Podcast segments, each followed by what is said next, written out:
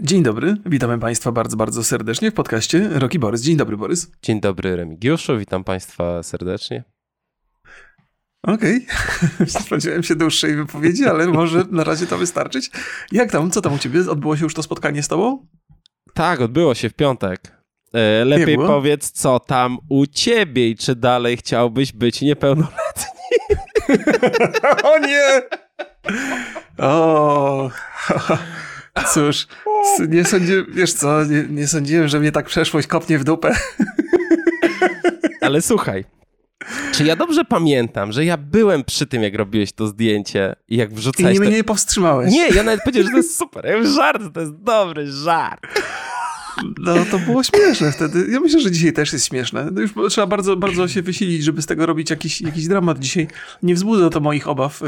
Wydaje mi się to dosyć zabawne. To jest taki klasyczny przykład, że zdjęcie sprzed 10 lat wróciło, żeby cię prześladować. Nie skancelują cię za to, myślisz. No, to... Nie. Gdyby państwo byli ciekawi, czego sprawa dotyczy, to było takie zdjęcie 10 lat temu na PGA, żeśmy robili. Ja zrobiłem sobie z taką niewiastą, bardzo młodą, ubraną, bardzo, powiedziałbym...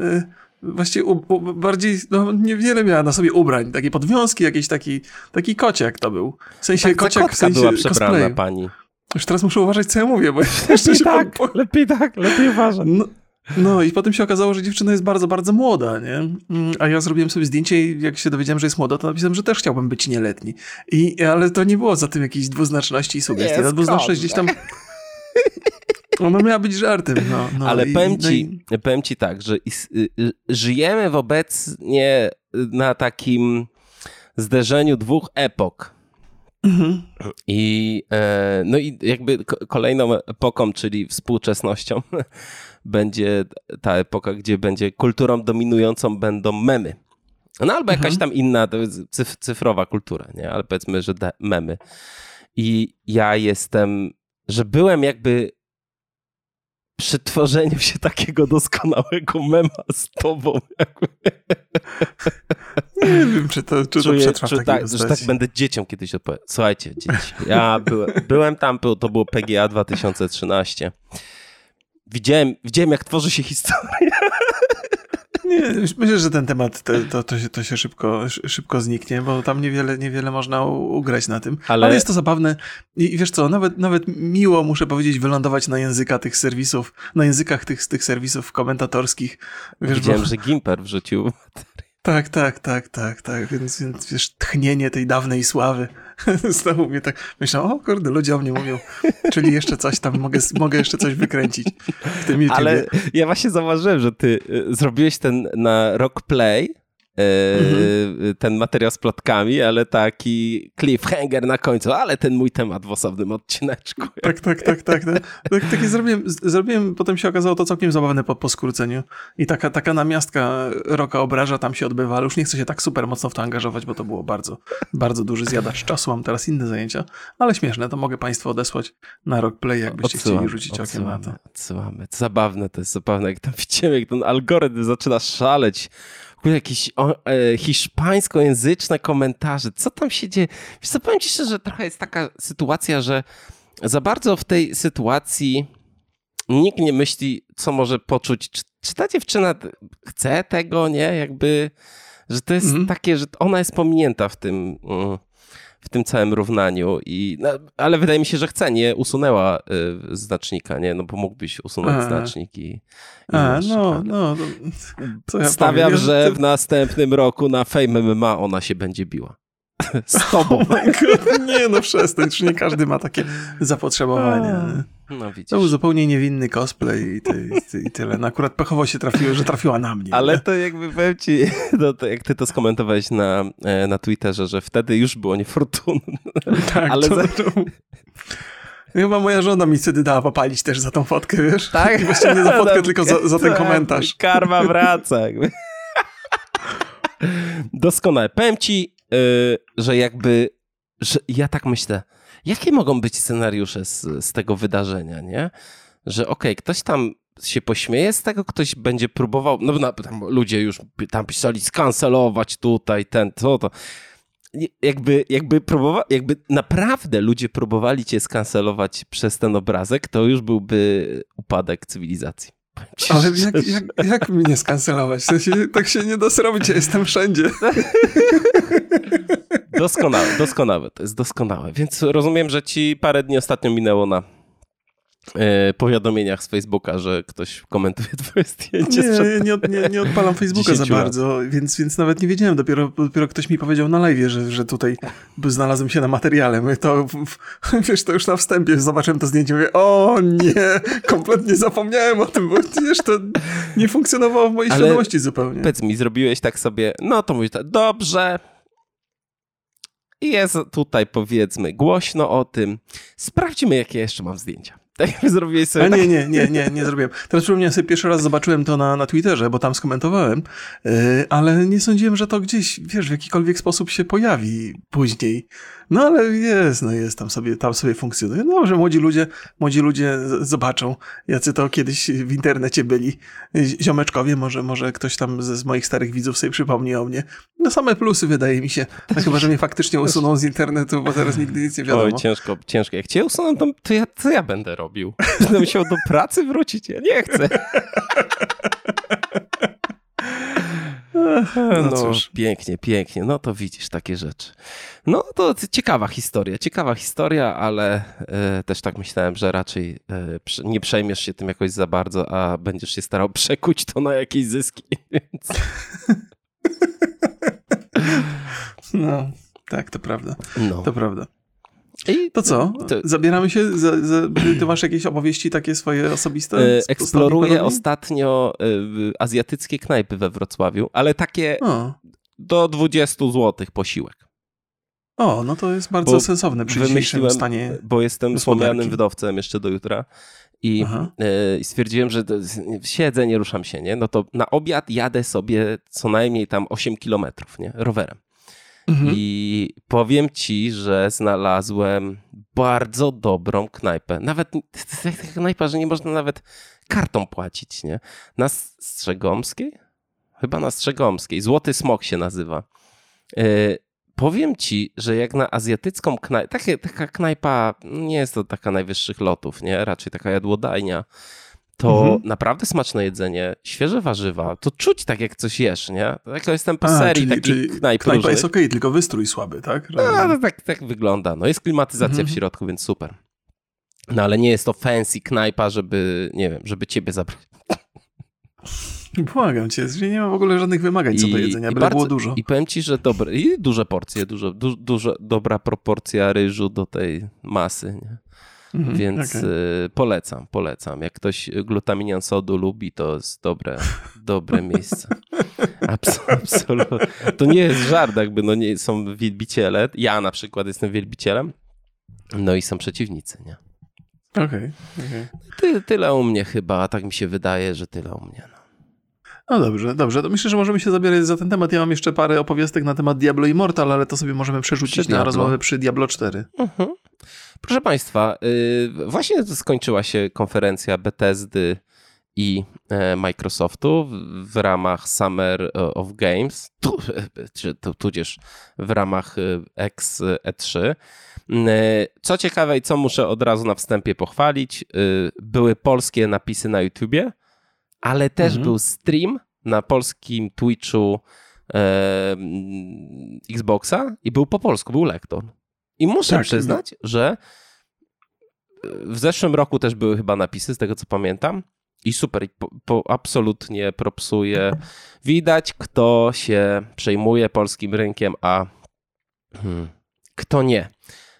Widownia była bardzo duża, ale była dość rozproszona. Na przykład na IGN-ie na YouTubie było 200 000, na YouTubie Bethesdy było 40 000, na Twitchu Xboxa było 220 000, a na YouTubie było prawie 300 000. Dużo ludzi było, to prawda. Czy ten The Game Awards, czyli ten kanał od Summer of Games miał 80 000, więc bardzo, bardzo dobre wyniki. Ewidentnie ludzie czekali na tą konferencję. To też trzeba przyznać... Już się spodziewałem, wiesz co, po ostatnich kontrowersjach związanych z kanałem sportowym, spodziewałem się, że Phil Spencer zatrzyma streama i powie, zobaczcie, pełno jebanych złodziei wszędzie, restreamują. Ja to też powiem ci, że na streamie tłumaczyłem, skąd tam się u nich to wzięło, bo oni są ze starych mediów. No wyobrażasz sobie, tak, że ty robisz materiał na przykład dla Polsatu, a TVN sobie to puszcza.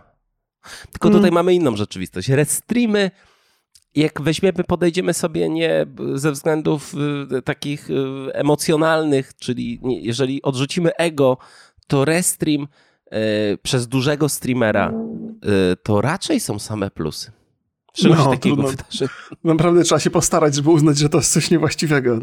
No ale tak, masz rację. To są inne media, oni muszą jeszcze trochę... No to jest też tak, że oni ogromny sukces odnieśli w ramach swoich własnych działalności, nie potrzebowali żadnego popychacza i uznali, że sobie sami to wypracowali, sami zawdzięczają. Uważam, że mieli bardzo duży popychacz, czyli te wszystkie media, przez które byli znani. Aha, no tak, ale to były ich własne osobiste marki, nie? No ale Palicho, no, jak widać, restreamowanie jest rzeczą jak najbardziej. No ale zreflektowali się potem, Borek przeprosił Pago, więc ewidentnie ktoś tam przyszedł do nich i powiedział: panowie, ogarnijcie się, jakby to tak nie działa. No to dobrze. A oni mówią: no ale to jest nasza robota i my nie chcemy, żeby to robić, ale to jest biznes, nie? No to są biznesmeni, myślę, że to szybko ktoś im tam to wytłumaczył, nie? Już więcej takich rzeczy nie będzie. No to dobrze. To się wydaje. Dobrze. Tak czy inaczej Phil Spencer nie protestował, on już siedzi w tych mediach internetowych od długiego czasu i pokazał nam gry. Czy będziemy o wszystkich grach rozmawiać? Wątpię. Okej, ale po kolei ja sobie wypunktowałem te, które mnie trochę bardziej... Po pierwsze, ważna rzecz. Zostało nam powiedziane, że te gry, które zostaną pokazane na tym pokazie, będą miały premierę w ciągu 12 miesięcy. Tak, to jest bardzo... Niekoniecznie jest to wiążące i pewnie nie wszystkiemu można zaufać, ale przynajmniej takie są plany, więc ta biblioteka Xboxa, znaczy właściwie Game Passa się wzbogaci dosyć ciekawie. Znaczy, ja wiem, no to zależy kto co lubi, ale na pewno się wzbogaci, o tak można powiedzieć z czystym sumieniem. Ja muszę przyznać, że jestem bardzo zadowolony po tej konferencji, że pokazano gry, które mnie interesują, na które czekam. Może nie było takich zaskoczeń dużych, ale ewidentnie trafili. Na przykład Redfall, powiem szczerze, którego tak raczej nie wydawało mi się, że będzie to gra, która wzbudzi moje zainteresowanie, mimo że jest od Arkane. To wygląda spoko. Wygląda na fajną zabawę i niestety przy takich grach mam taki problem, że dopóki nie zagram, to ciężko tak naprawdę powiedzieć, czy to ma sens, czy to nie ma sensu. Gdyby państwo nie kojarzyli, Redfall to jest ta gra od twórców Deathloopa, czy od twórców... Dishonored. Pamiętasz, jak się nazywały te pierwsze ich dwie gry? Takie znane? Dishonored 1 i 2. Więc to jest utytułowane studio, oni potrafią robić rzeczy, a to jest taka gra, w której polujemy na wampiry i jest to zorganizowane w ramach kampanii single player i kooperacji. Zastanawiam się, jeżeli o mnie chodzi, to jakość tej gry zależy przede wszystkim od tego, na ile to będzie do przejścia jako single player, na ile to będzie ciekawe. Bo nie do końca jestem zadowolony z gier, które są oparte o kooperację, bo one z reguły są odrobinę nużące dla pojedynczego gracza. Ja zawsze wolę te produkcje, które działają dobrze jako single player i dają możliwość grania w kooperacji. To jest zawsze super rozwiązanie i działa. Natomiast w drugą stronę nie do końca to wychodzi. Wygląda nieźle. No, ta gra była zapowiadana parę razy w ramach różnych trailerów. Obiecujące, ale no, trzeba to sprawdzić. Trzeba sprawdzić i przetestować. Tak czy inaczej, no, studio, które to robi, coś tam potrafi. Niewątpliwie. Tu myślę, że to są absolutnie. Jedno z mocniejszych tych studiów w zasadzie teraz, obecnie. Więc liczę na ciekawą historię. Zobaczymy, jak będą wyglądały te komentarze postaci w czasie gry. W Deathloopie to dosyć dobrze dopracowali. Naprawdę to było zrobione z polotem. Zakładam, że te umiejętności także tutaj zastosują. Więc może być całkiem fajnie, ale wszystko zależy od tego, jak bogata będzie kampania dla pojedynczego gracza. Czy ty, Remigiuszu, lubisz Ricka i Mortiego? Och, uwielbiam. A głos Mortiego na tej spluwie, która strzela pupą, był absolutnie cudowny. To było fantastyczne. Świetnie. Zastanawiam się, czy w tej grze, jak ona się nazywa? High on Life. Nie wiem, czy to jest jakiś żart z Half-Life'a, czy coś, ale chyba nie. Chociaż może być, kto wie. Ja myślę, że być może będzie trochę żartów z gier tutaj. Słuchaj, ta gra... Wygląda nieźle. Tam są finishery jak w Dumie, gadające bronie. No, ciężko mi coś powiedzieć, ale to wychodzi w tym roku. No, wygląda zaskakująco dobrze. Bo jakby same bronie i to jest oczywiście tak stylizowane, jest takie zabawne, ale to otoczenie wygląda ciekawie. To wygląda naprawdę przyzwoicie zrobioną grę.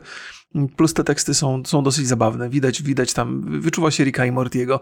Przede wszystkim wyczuwa się Mortiego na sam dzień dobry, bo to jest pierwsza spluwa, która się do nas odzywa. Ale inna spluwa mówi, nie ściskaj mnie tak mocno, nie znamy się jeszcze tak dobrze. Wiesz, to jest... Mówię, o kurde, to może być zabawne, to może chwycić w jakiś sposób. Zobaczymy, jaką historię tam spróbuję opowiedzieć. Też jestem ciekaw, czy będzie dubbing, bo o ile sobie przypominam, dubbing w Ricku i Mortim całkiem dobry w polskich. Tak, potwierdzam. Polski był. Potwierdzam. Więc oryginał oczywiście jest nie do podrobienia, ale nieźle sobie poradzili, więc ta gra także w polskim dubbingu może nieźle być zrobiona.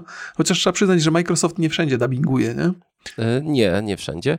Ale mimo, że konferencja była po polsku. Tak. No jest to taka historia o tym, że obcy traktują ludzi jak narkotyk. I ci ludzie są tam takim zasobem, który jest przemycany i no zobaczymy. Naprawdę jest bardzo dziwaczna gra. Ciężko po takim zwiastunie powiedzieć coś wyjątkowego. Mi się podoba to, że sobie gadamy z broniami. W Cyberpunku była jedna taka broń, która... Skippy się nazywała. Tak. którą można było pogadać. Skippy też była easter eggiem z takiej książki, którą ostatnio tam polecałem państwu, tylko już nie pamiętam tytułu. Expeditionary Forces. Tam też był Skippy, sztuczna inteligencja. Więc to jakby te easter eggi zaczynają pewnie zataczać koło. No to jest gra, która przede wszystkim ma być zabawna i w tym kontekście będziemy ją oceniać. Ale to trzeba pograć, żeby zobaczyć. Myślę, że to fajny towar na streama będzie, bo to na streamie zawsze dodatkowe śmiechy są z tego powodu. Więc sobie to zobaczymy. Co mamy dalej? Riot. Czy to jest ciekawa rzecz? Riot, no tyle też, że się pojawi w Game Passie, ale co to znaczy? Skoro ja nie jestem do końca pewny. Są darmowe. Proszę? Znaczy wiesz, jakby LOL, który pojawi się chyba w przyszłym roku. No to jest darmową grą. No. Jedyne, co mnie tam interesuje, bo Riot ma swojego własnego klienta, z którego odpala się te wszystkie gry. Zastanawiam się, czy to w Game Passie ma działać tak, że dzięki temu, że to jest w Game Passie, to klient Riota się nie odpala. Oby. Bo jeżeli się odpala, to czym to się różni, to w zasadzie nie ma dużego znaczenia. Zobaczymy. No, widać jakieś tam powiązanie między Riotem, Microsoftem. Może te współprace będą, może jakieś crossovery, może jakieś postacie będą, może jakieś skiny związane z rzeczami Microsoftu. Nie wiem. No, jest to jakaś zawsze dodatkowa rzecz w Game Passie i tyle. Więcej powiedzieć się nie da w tej sprawie. Zobaczymy. Potem mnie zainteresowała Forza Motorsport, którą sobie po prezentacji... Myślę, że coś przegapiłeś, tak patrzę na twoje notatki. The Plague Tale, ale to już jest... Plague Tale. A, to tak... ogłoszona gra, już pokazana była, to pomijam, więc... Forza Motorsport, rozumiem, wiosna 2023. Obejrzałem sobie ten zwiastun w 4K, który został po prezentacji udostępniony. Wygląda bardzo dobrze. Trochę ten zwiastun sugeruje takie arcade'owe podejście, ale myślę, że po prostu tak go zrobili. Zobaczymy później. Oby nie, no bo jednak to jest ta bardziej realistyczna odsłona. No i ja mam takie wrażenie po graniu kilkunastu godzin w Gran Turismo 7, że ten zwiastun tam był tak trochę specjalnie pstryczkiem w nos dla Gran Turismo. W szczególności jest taki jeden moment, kiedy oni podjeżdżają kamerą na trawnik przy samej trasie, on tam jest taki bujny, piękny, a ja strasznie narzekałem na tą roślinność przy trasach i pewnie nie tylko ja. No więc zobaczymy. No, w takich grach liczy się raczej model jazdy, grafika jest ważna, ale nie jest najistotniejsza. W Gran Turismo 7 ten model jazdy był naprawdę bardzo dobry, bardzo satysfakcjonujący. No tutaj też przypomnę, że to jest nowogeneracyjna gra, z tego co ja kojarzę, bo już mają nie wychodzić nowe gry od Microsoftu na Xboxa. Ostatnią grą miało być Halo. Być może jest tak, jak mówisz. Ja akurat temu się nie przyglądałem tak super dokładnie. No, graficznie Forza Motorsport wygląda bardzo ładnie, ale to są tam się przy tych grach wyścigowych to się dopycha grafikę na maksa, bo jest sporo zasobów, na które można to przeznaczyć. Tam pokazali trochę ciekawych rzeczy z ray tracingiem, to zaraz lepiej wygląda graficznie. To jest absolutnie naturalne.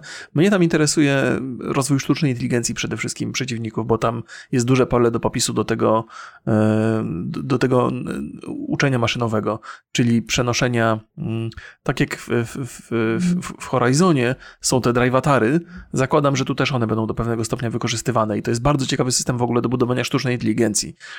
I to jest taka ciekawostka, bo nie tylko ta sztuczna inteligencja jest rozwijana na potrzeby gry, ale w ogóle na badanie tego, w jaki sposób można wykorzystać maszynowe uczenie do tego, żeby naśladować zachowanie innych graczy, innych ludzi.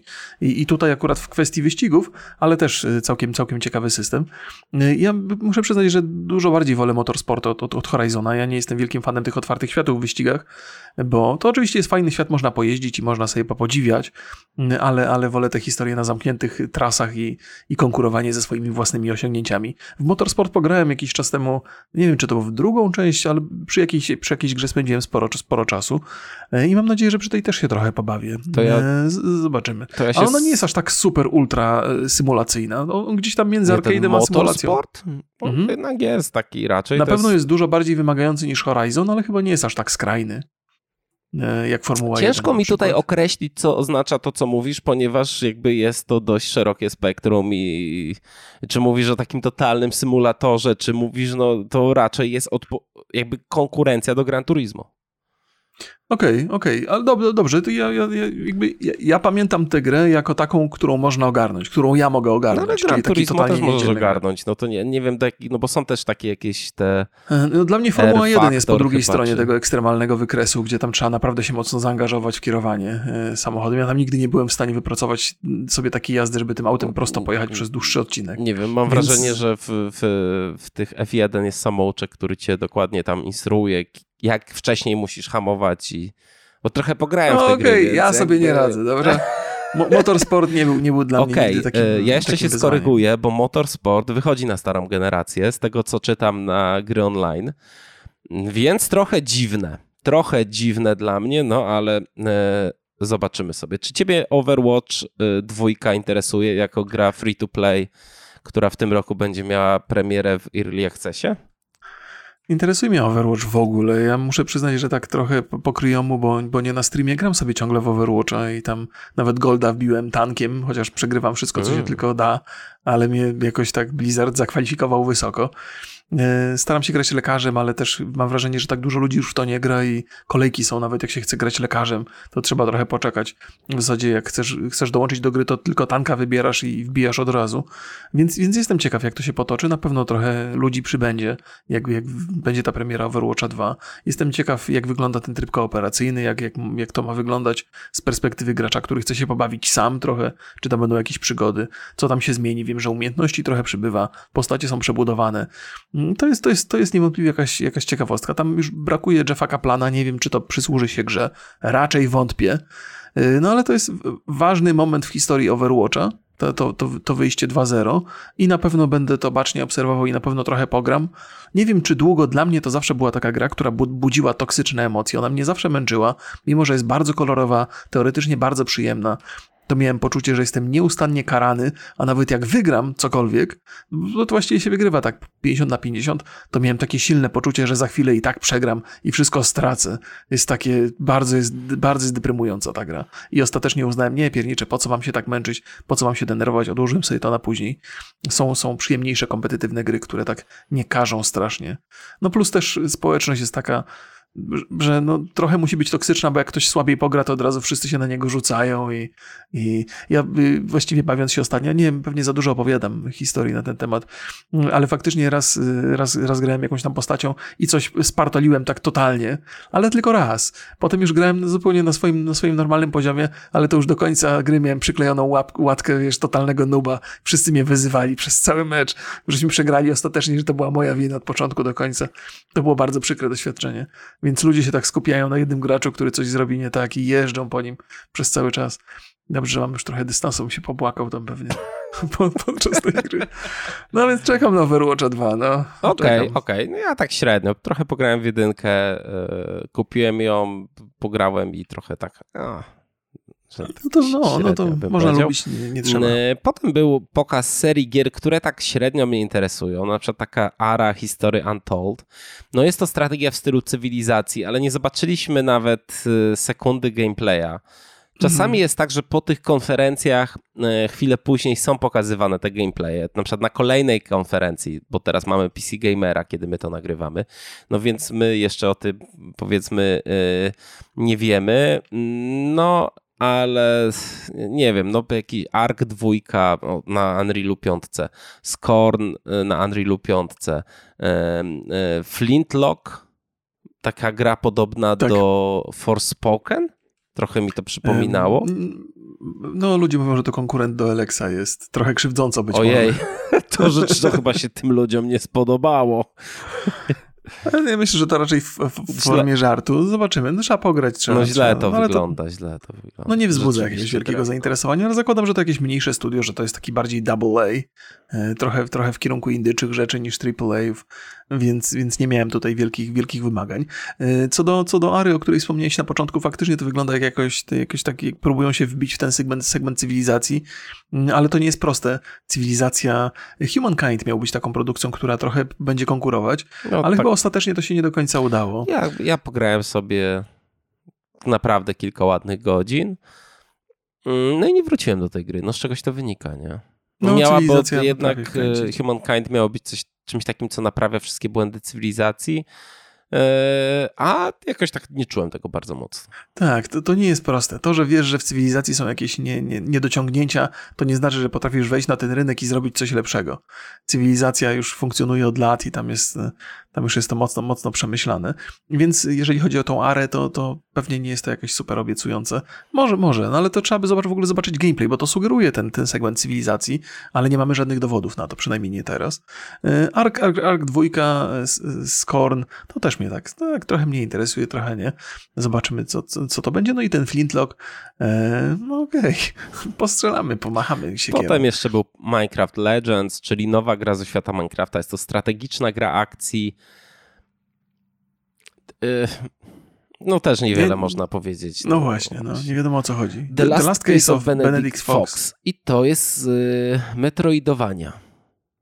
Tak to się nazywa ten gatunek, tak? Ja muszę powiedzieć, że ma fantastyczny klimat. W ogóle ta interakcja między bohaterem, jakimś takim detektywem tajemniczym, plus demonem, który mu siedzi na ramionach, wygląda niezwykle obiecująco. Ten tryb rozgrywki, no niestety nie dla mnie, bo ja to nie lubię tych Metroidvania, tak to się nazywa, ten podgatunek? No to nie dla mnie zdecydowanie, ale gdyby się pojawiła jakaś gra z historią w innej perspektywie, która przedstawia bohatera w ten sposób, to byłbym bardzo, bardzo zainteresowany. Fajny klimacik, fajnie zrobione graficznie, płynne to się wydaje i ciekawe, jeżeli ktoś lubi takie gry, to chyba ma na co czekać tutaj. Ładnie to wygląda, ja to sobie dopisałem, że jest całkiem spoko i no i tyle. Potem był Dusk Falls. O tej grze już słyszeliśmy od dawna. Jest to robione przez współtwórczynię, którą zobaczyliśmy na scenie Heavy Raina i Beyond Two Souls. Gra, której nie jest... Nie wiem, o co tam chodzi. Powiem szczerze. Naprawdę, jakby już... Rok temu ją ogłosili, z tego co pamiętam. I do tej pory wygląda mi to jak trochę takie naciągane Visual Novel. No właśnie to samo chciałem powiedzieć. Taki visual novel trochę posunięty być może na lepszy, wyższy poziom. Właściwie nie, lepszy to źle powiedziane, bo visual novel ma swoją niszę i oferuje bardzo konkretne rozwiązania gameplayowe, powiedzmy. Więc to jest coś między komiksem a visual novel. Te animacje są bardzo statyczne, ale opowiadają jakąś historię. Muszę powiedzieć, że te obrazki wyglądają nieźle. Natomiast jak to będzie funkcjonowało, jak to będzie historia, to wygląda na jakąś taką opowieść fabularną, która ma bardzo dużo rozgałęzień. No, pokazywali w związku z tym, pokazywali. No, więc wielosegmentowa gra, o której gdzieś tam wybory o czymś mogą zadecydować. No ale to wszystko, to więcej nie można powiedzieć. Tak ludziom się niespecjalnie to podobało. Wszyscy raczej oczekiwali płynnych animacji, a to zdecydowanie ma taki vibe Visual Novel, więc no nie wzbudza jakichś tam super pozytywnych wrażeń, ale graficznie wydaje mi się bardzo ładne, bardzo atrakcyjne są te grafiki. Tak. Zobaczymy. I kolejna gra to jest Pentiment, czyli gra od Obsidian Entertainment, która podobnież ma być, dla której inspiracją jest Disco Elysium. No ale wygląda jak indyk trochę. Wygląda jak ryciny ze starych książek. No, tak. Tak. No ale pamiętaj, że robią to jednak... Obsidian, wiadomo, że tam jest... Obsidian w ogóle ma ileś tam takich nie wiem jak to nazwać nawet, podstudiów. No. Dzielą się na te komórki różne. Zamiast robić Avowed, którego nie było w ogóle na tym pokazie, jestem ogromnie rozczarowany z tego powodu. Trochę tak, ja to pokazują te indyki. No zrobili jeszcze tą o mrówkach. W końcu to się wyjdzie z Early Accessu. To możemy sobie, bo wiem, że to było trochę później, ale skoro już mówimy o Obsidianie, to możemy na chwilę sięgnąć po to. To dosyć chwalona gra, ale ludzie mówią, że mam mało kontentu ostatecznie, ta mrówkowa gra. To się nazywa... Grounded. Ja grałem w to i okej, ona jest dobrze zrobiona, ale tam nie było nic takiego, co mnie przyciągnęło. Grałem w to na początku, czyli rok temu. I nie wróciłem. Jakoś tak... Chwalili się, że 1 milion graczy się zdecydowało w to wypróbować. No to o niczym nie świadczy oczywiście. Ale start był obiecujący, teraz trochę ucichło o tym. Więc Obsidian, wydaje mi się, że Obsidian to największe rozczarowanie tego pokazu Microsoftowego. Znaczy oczywiście pokazali 2 gry jakieś tam, więc coś robią, ale wydaje mi się, że na pewno ja od Obsidiana oczekiwałem więcej. Znaczy, oczekiwałem jakiegoś gameplaya. Jeżeli mamy... Z dużej gry. Typa, który robił New Vegas i Pillars of Eternity, i on nam zapowiada ten Pentiment, znaczy on stoi za tym, to w szczególności, że ja jestem wielkim fanem Disco Elysium, no to mam tutaj, mimo że mi się, powiedzmy szczerze, jakoś specjalnie nie podoba to na pewno po to sięgnę. Na 100%. Okej, stoi za tym człowiek utytułowany, to niewątpliwie. Wolałbym, oczywiście ja wiele razy mówiłem, że dzisiaj bardzo mocno śledzę rynek ten AA, bo uważam, że to jest coś obiecującego, że te mniejsze studia przy tej technologii, która obecnie jest dostępna, mogą nam zaoferować całkiem fajne przygody. Natomiast wydaje mi się, że ten akurat produkt trochę zszedł poniżej tej mojej linii oczekiwań. To już oni jakby zszedł do poziomu... że przez to, jak się prezentuje graficznie, tak? No bo tylko to mogliśmy ocenić, nie? Tam nie było jakiegoś gameplayu, tam były jakieś dialogi, które były do przeczytania, nie wygłoszone, więc tak, nie zrobiło to na mnie dobrego wrażenia. Może się to okazać ostatecznie, że to jest bardzo, bardzo dobra i zacna i zajmująca gra, ale tak patrzyłem na to z takim lekkim zażenowaniem, jakkolwiek by tego nie odbierać. Tam mam nadzieję, że nikt się nie poczuje urażony czy coś. Chciałbym coś więcej. Obsidian mnie rozczarował. No to okej. No i teraz to mamy coś, co może cię nie rozczarowało, czyli Diablo 4. Tak naprawdę dostaliśmy datę premiery. Czyli pierwsza połowa 2023. Należy zakładać wiosnę, nie? Ważna uwaga, wychodzi na PlayStation 5. Raczej moim zdaniem umiarkowany cinematic został pokazany, ale gra wygląda bardzo dobrze. Tak. Ma taki bardzo, bardzo mroczny vibe i przyjemnie się na to patrzy. Fajnie wygląda. Czy już się zapisałeś na beta testy? Nie. Można się zapisać. Zapiszę się pewnie w wolnej chwili. Ten cinematic, który został zaprezentowany, on przede wszystkim był bardzo klimatyczny. Zakładam, że był zrobiony na silniku gry. Przy tych zbliżeniach widać było, że te tekstury są raczej do rzutu izometrycznego przeznaczone, a nie do oglądania ich z bliska. Bo to był chyba reveal nowej postaci, czyli ta nekromantka, nekromanta ostatecznie trafił do gry jako 5. postać. Wydawało mi się, że to mało, ale ludzie zwrócili uwagę, że w poprzedniej części w trójce też było 5 postaci na początku, więc może nie powinniśmy oczekiwać więcej. Wygląda lepiej niż się spodziewałem, chociaż premiera jeszcze jest odległa, dużo tam się może wydarzyć. To też sobie obejrzałem w 4K ten gameplay, wygląda dużo lepiej. Wydaje mi się, że kamera pracuje na tyle sprytnie, że mogli sobie deweloperzy pozwolić na umieszczenie tam bardzo dużych przeciwników. To znaczy i to jakby oddalenie się od pola walki powoduje, że tam jest więcej miejsca. Na takie potwory jest tam jedna taka walka. Tak, tam jest taki nieźle, z tym bossem ze skrzynią na łańcuchu. Tak. To w ogóle fajny patent, no bo wiadomo, że coś może fajnego w tej skrzyni jest, nie? Tak, a mam tylko, że już na Diablo Immortal się przeszkolą w skrzynkach, więc kto wie, co tam wyskoczy. Tam zabijasz takiego bossa w Diablo 4 i tam, no musisz kupić kluczyk do skrzynki. Tak jest. Oby nie. Więc tak, bardzo dużo kustomizacja postaci. Otwarty świat, zapewniają nas, że to nie jest liniowa przygoda, 150 różnych podziemi, powiedziano nam też, że będzie odbijanie osad od zła. Osad brzmi tutaj bardzo dwojako, można to zrozumieć, ale chodzi o osady, o miejscowości. No i powiem szczerze, że ja mam nadzieję, że po tym, co nam zaprezentowano w trójce na konsolę i w dwójce remasterze, że ta obsługa pada będzie bardzo dobra. Ja jak myślę teraz o Diablo 4, to myślę, żeby grać w tą grę na padzie i trochę jaranką, muszę przyznać. Ja też jestem wielkim fanem kontrolera w hack and slashach. Nie spodziewałem się tego nigdy po sobie, nawet jak trójka wyszła, to grałem na PC tylko i wyłącznie na myszce, ale chyba mieliśmy to w ramach jakiejś współpracy, że wyszło Diablo 3 na playaku. Tak. Razem z dodatkiem i tam można było tylko grać na kontrolerze i przysiadłem do tego i nie mogłem się oderwać. Po prostu tak cudownie, fantastycznie się grało. Nie spodziewałem się tego absolutnie, że kontroler będzie pasował do tej gry, a pasuje. Dużo lepiej się trafia przeciwników, jest dużo mniej skupienia to wymaga, a zabawa nadal jest przednia. Kontrola postaci jest dużo lepsza. To dużo można było o tym opowiadać i wygląda to obiecująco. Tam przez chwilę, wydaje mi się, pojawiły się umiejętności, czy tam rozwój postaci, tak, że wydawał się jakiś cholernie rozbudowany. Tak. No. Więc jest ciekawie. Może ludzie z Blizzarda trochę poszli po rozum i zaczęli obserwować, co robi konkurencja i jak to robi. Bo może są takie nawiązania do Path of Exile, która jest grą wyśmienitą, świetnie sobie radzi w tym modelu darmowym, funkcjonuje od wielu lat na rynku, świetnie się rozwija, znacznie lepiej niż Diablo 3 i to w ogóle co do tego nie można mieć cienia wątpliwości. Nad Diablo 4 myśli się właśnie w kontekście takiego długoterminowego grania, że to jest coś, przy czym ludzie posiedzą i mam nadzieję, że będzie tam więcej rozbudowy niż tylko kolejne sezony. Sezony są fajne, można tam wpakować przepustkę sezonową, pewnie ludzie za to chętnie zapłacą. Mam nadzieję oczywiście, że finansowo nie będzie to tak rozbudowane jak Diablo Immortal.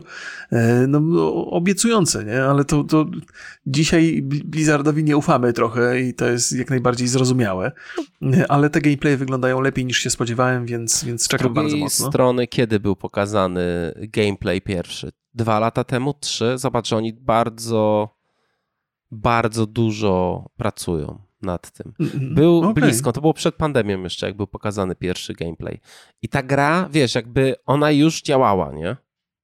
Ludzie mogli, był hands-on, przecież Rysiu nawet był wtedy na Bliskonie i grał w tą grę. Mogłeś sobie podejść i grać w Diablo 4. To już jest jakby, jesteśmy po 3 latach niecałych od tego, no i mamy dopiero datę, powiedzmy, że oni w ciągu 12 miesięcy to wypuszczą.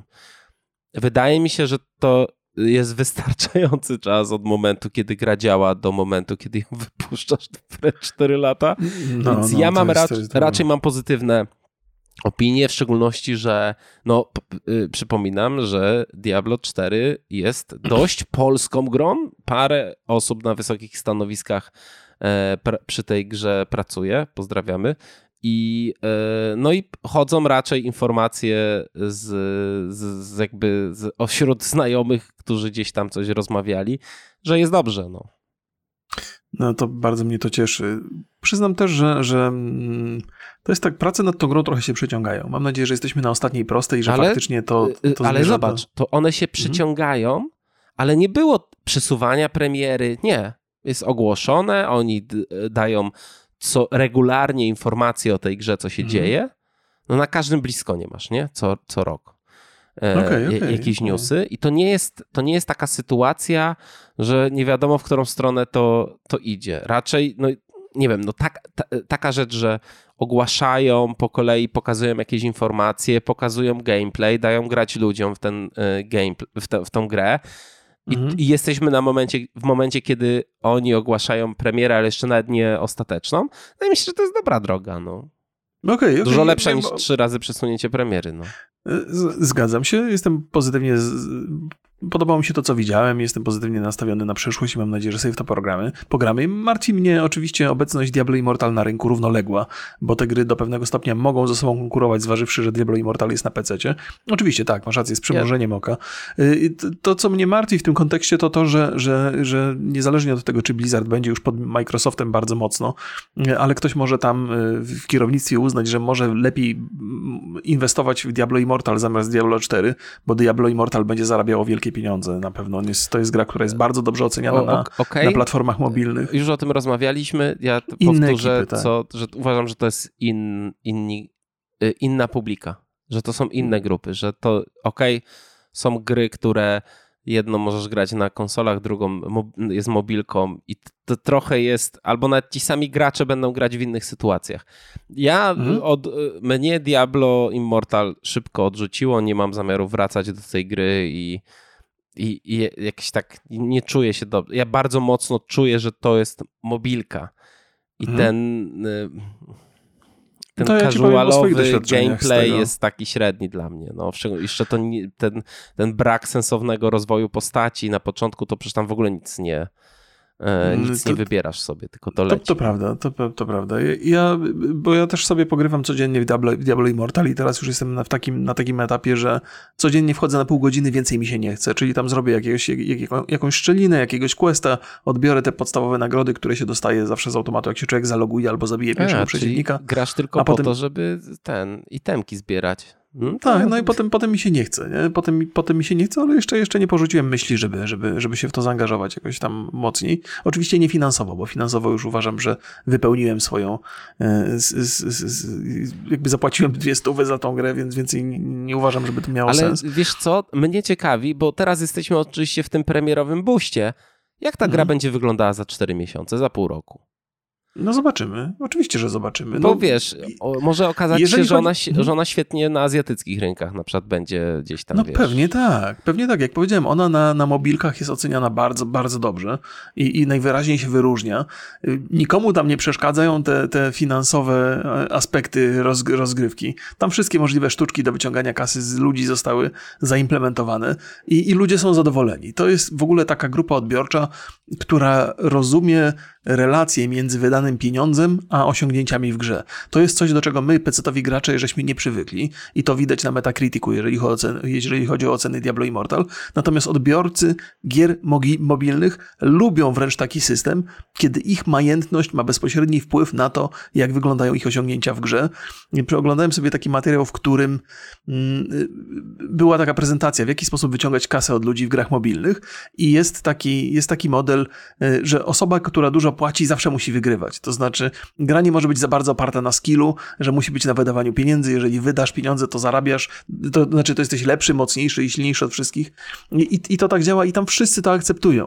I to jest dla mnie niezrozumiałe, ale to już jest publika, jak w życiu, która... masz hajs, to możesz więcej, no. Tak. To są bardzo realistyczne gry. Pod tym względem. Nie ma tam równowagi, nie ma sprawiedliwości. Czy o Diablo 4? Ja czekam, no. To jest jakby... No tak. Co ciekawe, była pokazana taka grafika, jakie gry pojawią się w Game Passie i przy Diablo 4 nie było informacji, że pojawi się w Game Passie. Więc na razie nie, no ale też nie było, z tego co pamiętam, nie było jeszcze tego oficjalnego klepnięcia, akceptacji i przejęcia. Tak, zgadza się. Potem były gry, które mnie średnio interesują. Nie wiem, czy tam coś było takiego, o czym chciałbyś powiedzieć. Nie. Persona, zestaw Person wchodzi na Xboxa i to jest bardzo dobra wiadomość dla wszystkich fanów japońszczyzny. No i myślę, że to, co mówił Phil Spencer na początku, że Microsoft idzie mocno, chce jakby się przypodobać rynkowi japońskiemu. No i dobrze, bo tam jest lipa z Xboxem, więc to jest bardzo dobry ruch, kultowe gry. Ja w tą 5 to bym sobie pograł, powiem szczerze, ale jakoś tak. Ale się nie chce. Ale mi się nie chce jej zainstalować. Ja ją mam nawet. Wiem, tam już wszyscy polecali to, wszyscy zboczeńcy mi już polecali, ale ja się jeszcze opieram.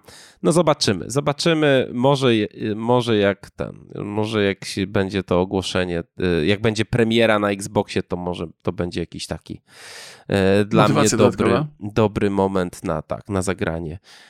No i dochodzimy do chyba najważniejszego ogłoszenia i najważniejszego pokazu, czyli Starfield. Od razu ten pokaz dał nam informację, że nie będzie na PlayStation 5 tej gry. No tak. No, wiedzieliśmy o tym od dawna, ale tak. Jest to pierwszy gameplay. Od razu widać, że jest to prawdziwy gameplay, bo ma max 30 klatek i dropi. 10 większości jakichś akcji. Tak, no ale powiem szczerze, kupił mnie ten pokaz. Totalnie. Tak. I rozochocony, że tak powiem. No nie wierzę ci, za chwilę się dowiemy, że jest zupełnie inaczej. Nieprawda, wkręcałem cię. Teraz będę do końca życia podejrzliwy wobec ciebie. No widać, że tam optymalizacja kuleje bardzo, bardzo mocno. Jeżeli to jest najlepsze, co mogli pokazać, a na pewno wybrali najlepsze możliwe fragmenty, najlepiej zoptymalizowane, to nie wróży dobrze, jeżeli chodzi o resztę rzeczy, no ale mamy przynajmniej rok do premiery, więc jeszcze mają czas, żeby to naprawić i też mam duże wątpliwości, czy ta gra przy premierze będzie idealna, raczej nie sądzę. Ale kto wie, może Microsoft trochę przyciśnie Howarda, żeby ta Bethesda wypuściła to w jakimś takim stanie zjadliwym. Mam nadzieję, że lepszym niż Cyberpunk przy premierze na konsolach. Więc myślę, że warto czekać. Gra jest bardzo rozbudowana, te światy wyglądają ciekawie.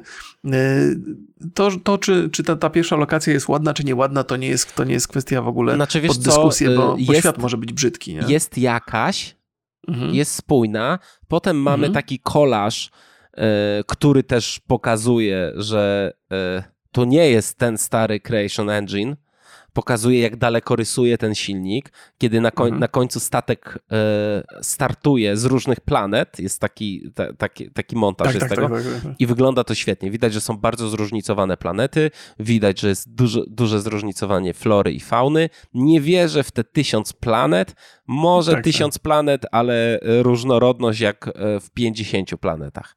To jest tak to wygląda. Ja zastanawiam się, bo tam mamy dość ciekawą rzecz, czyli mamy eksplorację planet. Tam była pokazana walka z piratami kosmicznymi. Mamy budowanie baz i kustomizację statku. Mamy miasta, w których wchodzimy do miast i tam sobie storytelling się dzieje. Powiedzmy, bierzemy misję i mamy latanie i strzelanie jak tymi statkami, jak w Star Citizenie. I ten Starfield, twórcy zapewniają, że to jest rasowy RPG. Muszę przyznać, że rozbudza to moją... rozbudza? Fantazję moją? Nie wiem, co rozbudza twoje fantazje. Rozbudza moją ochotę. Tak to było. No ja jestem pozytywnie nastawiony, bo ja lubię te gry od Bethesdy nawet w tej najgorszej możliwej odsłonie, czyli Fallouta 76. Nie sądzę, żeby zrobili to gorzej niż Fallouta 76. Zakładam, że te 1000 planet to też jest oczywiście mocna przesada, ale pewnie to wynika też z tego, że są jakieś plany na rozwój tego uniwersum. Na pewno moderzy będą mieli co tam robić w przyszłości. I że to ma taki wyraźne nawiązania do tego Star Citizena, że oferuje podobne rzeczy, pewnie nie tak rozbudowane, więc tam jest duże pole do popisu i to może być świetnie rozwinięte. Tak naprawdę dzisiaj to ja liczę przede wszystkim na to, żeby ta gra była w miarę ukończona na premierę. Nieważne, kiedy ta premiera będzie, żeby ona nie była za bardzo zbagowana i tak dalej, bo od gier Bethesdy to trudno wymagać jakiejś rozbudowanej fabuły, chociaż są sugestie, że tym razem może być lepiej. Te cutscenki są bogatsze w dynamiczne animacje, coś tam się dzieje, jakoś to wygląda ciekawie. Ja mam szczerą nadzieję, że te funkcjonalności, one będą w jakiś sposób związane z fabułą. I to by było dla mnie super, że wiesz, jakby dostajemy tam misję na jakiejś planecie, ale tam przylatujemy, okazuje się, że czegoś nie możemy wywiercić w skały czy coś, no to musimy zrobić osadę, zebrać, wiesz, i to wszystko zrobić. Żeby to było, żeby to taka nie było... Taka wirtualna rzeczywistość trochę. Tak, żeby... Sandboxowa. Żeby ten sandbox był wykorzystywany fabularnie i to będzie super, Czy Starfield będzie multi albo co-op? Bo... Na razie tego nie zapowiedzieli i wydaje mi się, że po premierze Fallouta 76 to doszli do wniosku, że lepiej nawet jeżeli mają takie plany, to lepiej o tym nie mówić, bo ludzie od razu będą mieli takie wrażenie, o nie, kolejny Fallout 76, nie ma co na to zwracać uwagi. Więc oni to będą sprzedawali niewątpliwie jako taki rozbudowany RPG single player i pod tym względem pewnie będzie miał coś do zaoferowania. Tam jest też takie poczucie Mass Effectowe, bo tam masz ten statek, możesz sobie zatrudnić załogę. Zastanawiam się, na ile ta załoga będzie interesująca, zważywszy na to, że można sobie różnych członków załogi dokoptować, więc oni pewnie nie będą tak rozbudowani. Pod tym względem w ogóle jest tak, że muzyka, nawet wygląd postaci jest trochę podobny do The Outer Worlds. Outer Worlds zaoferowało taką trochę Mass Effectową... Mi się wydaje, że dużo lepiej to wygląda. Że jednak dużo... Znaczy wiesz, okej, mamy nowy... Znaczy niby nowy silnik. Wiadomo, że on tam jest na... Bo przy każdym ogłoszeniu, tak, ale to jest Creation 2. Tak. No, rozbudowany. Że każdy mówi, no nie masz takiej grafiki w poprzednich grach Bethesdy. No jednak, nie, ja nie próbuję zasugerować. Znaczy ja w ogóle mówię o tym, że ta gra, okej, tam jest taka scena, gdzie nad miasto kamera zlatuje i tam widać drzewa, te drzewa wyglądają średnio, no ale jakby wygląda to nieźle. Te twarze wyglądają nie najgorzej. Jakby ja się spodziewałem, muszę przyznać, że będzie dużo gorzej. Że ta gra będzie brzydka, jak każda gra Bethesdy. Jak Fallout 76, który naprawdę źle, on średnio wygląda. No włożyli trochę wysiłków, to może ich dotknęły. A tutaj jest ciekawa. Do tego ta kustomizacja statku. Aha. No, robi bardzo rozbudowane. No, tak, robi to wrażenie. No to takie widać, że to jest rzeczywiście Todd Howard, znany z tego, że zawsze mówi prawdę, wyszedł i powiedział, że to jest ich największa gra, nie? I wszystko na to wskazuje, że być może nawet to jest prawda. To wiesz, to może być najlepsza gra i najgorsza zarazem. Wiesz, największa gra, ale najgorsza zarazem. Tak, to może być, absolutnie. No, więc robią tam, tak muszę przyznać, że oczywiście, że to wzbudza mój entuzjazm. Tyle opcji, te wszystkie rozbudowy. Mam nadzieję, że to nie będzie zbyt ogromny, bo to też z drugiej strony może mieć taki efekt No Man's Sky, gdzie było wszystkiego bardzo dużo ostatecznie. Ale wiesz, tym No Man's Sky... Ja myślę, że to jednak będzie trochę jak Skyrim. I czuję, że oni jakby, że ten sukces tej gry wpłynął na nich bardzo mocno. I wiedzą, mieli potem Fallouta 76, czyli flop. I masz ogromny świat, w którym gracz może robić wszystko i on może wybrać historię, która trwa powiedzmy tam 50 godzin. A potem rób sobie co chcesz. Ja się w ogóle zastanawiam... Bo to tyle lat minęło od tego Skyrima i Bethesda, ten Fallout 76 to był robiony przez jakąś ekipę poboczną, to była jakaś taka posklejana rzecz i trudno się dziwić. Ja w ogóle nie wiem dlaczego w ten projekt było tak mało sił zaangażowanych, dlaczego on tak wyszedł fatalnie. Wydaje mi się, że to było, że najbardziej Bethesdzie zaszkodził sukces Fallout Shelter, że oni na takiej banalnej grze mobilnej zarobili taką gigantyczną kasę, że potem uznali, dobra, idziemy z tym Falloutem 76 w online i nawet nie trzeba się za bardzo starać. I nie wiem, co to główne studio robiło, czym się zajmowało, kolejnymi wersjami Skyrima, czy co. Wiesz, to jest naprawdę kupę lat i niczego nam nie dostarczyli. Nie ma żadnej gwarancji, że ten Starfield będzie jakiś wybitny. Wiele wskazuje na to, że włożyli w to mnóstwo wysiłku i ma to potencjał, żeby być to wybitną grą. Ma to potencjał, żeby być to kolejnym Skyrimem. Mam nadzieję, że będzie miało, ale muszę przyznać, że oni trochę chyba się obijali przez ostatnie lata. Jako wydawca spełniają się nieźle, bo dużo fajnych gier wypuścili od innych studiów, ale sami to tam nie robili zbyt wiele.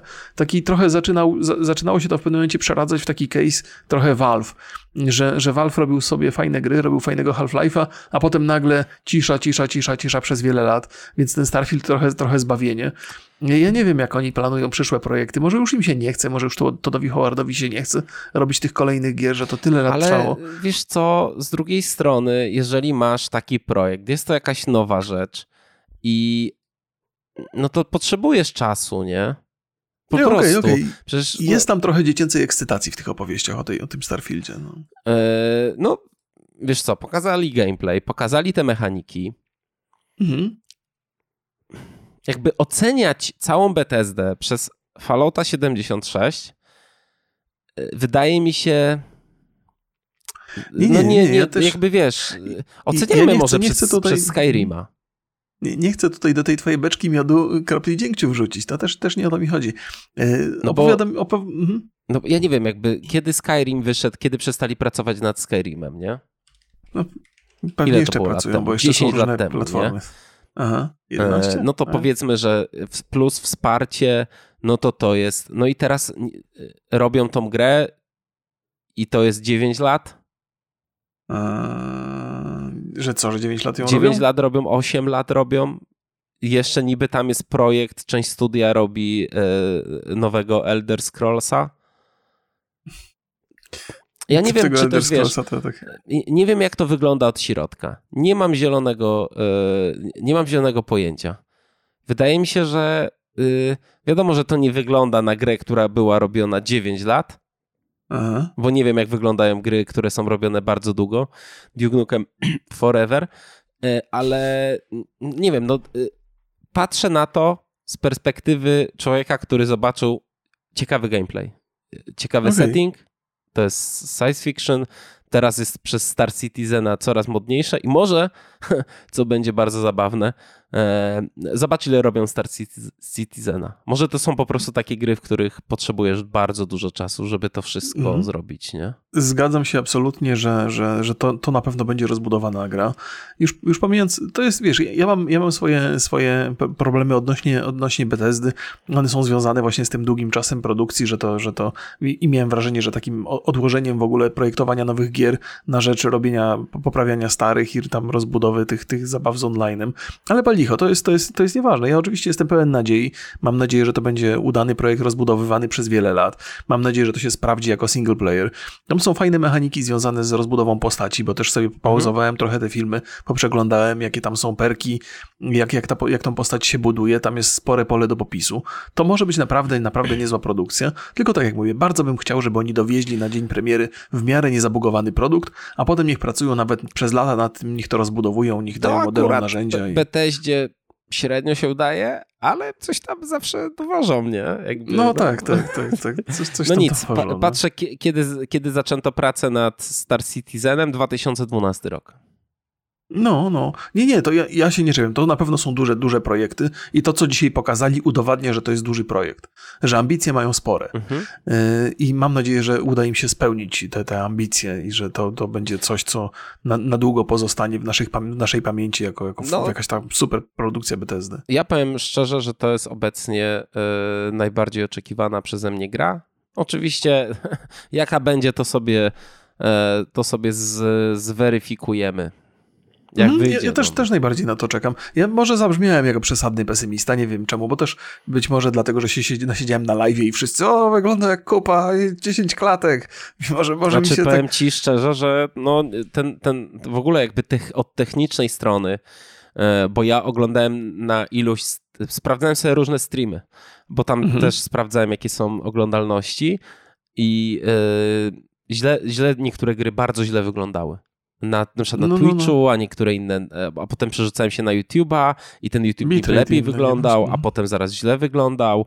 Dopiero jak obejrzałem sobie na YouTubie te 4K, no oczywiście widać, że to dropi, że to ma max 6 klatek, ale okej, jesteśmy powiedzmy 10 miesięcy, 8 miesięcy przed premierą, no to ma prawo to tak wyglądać.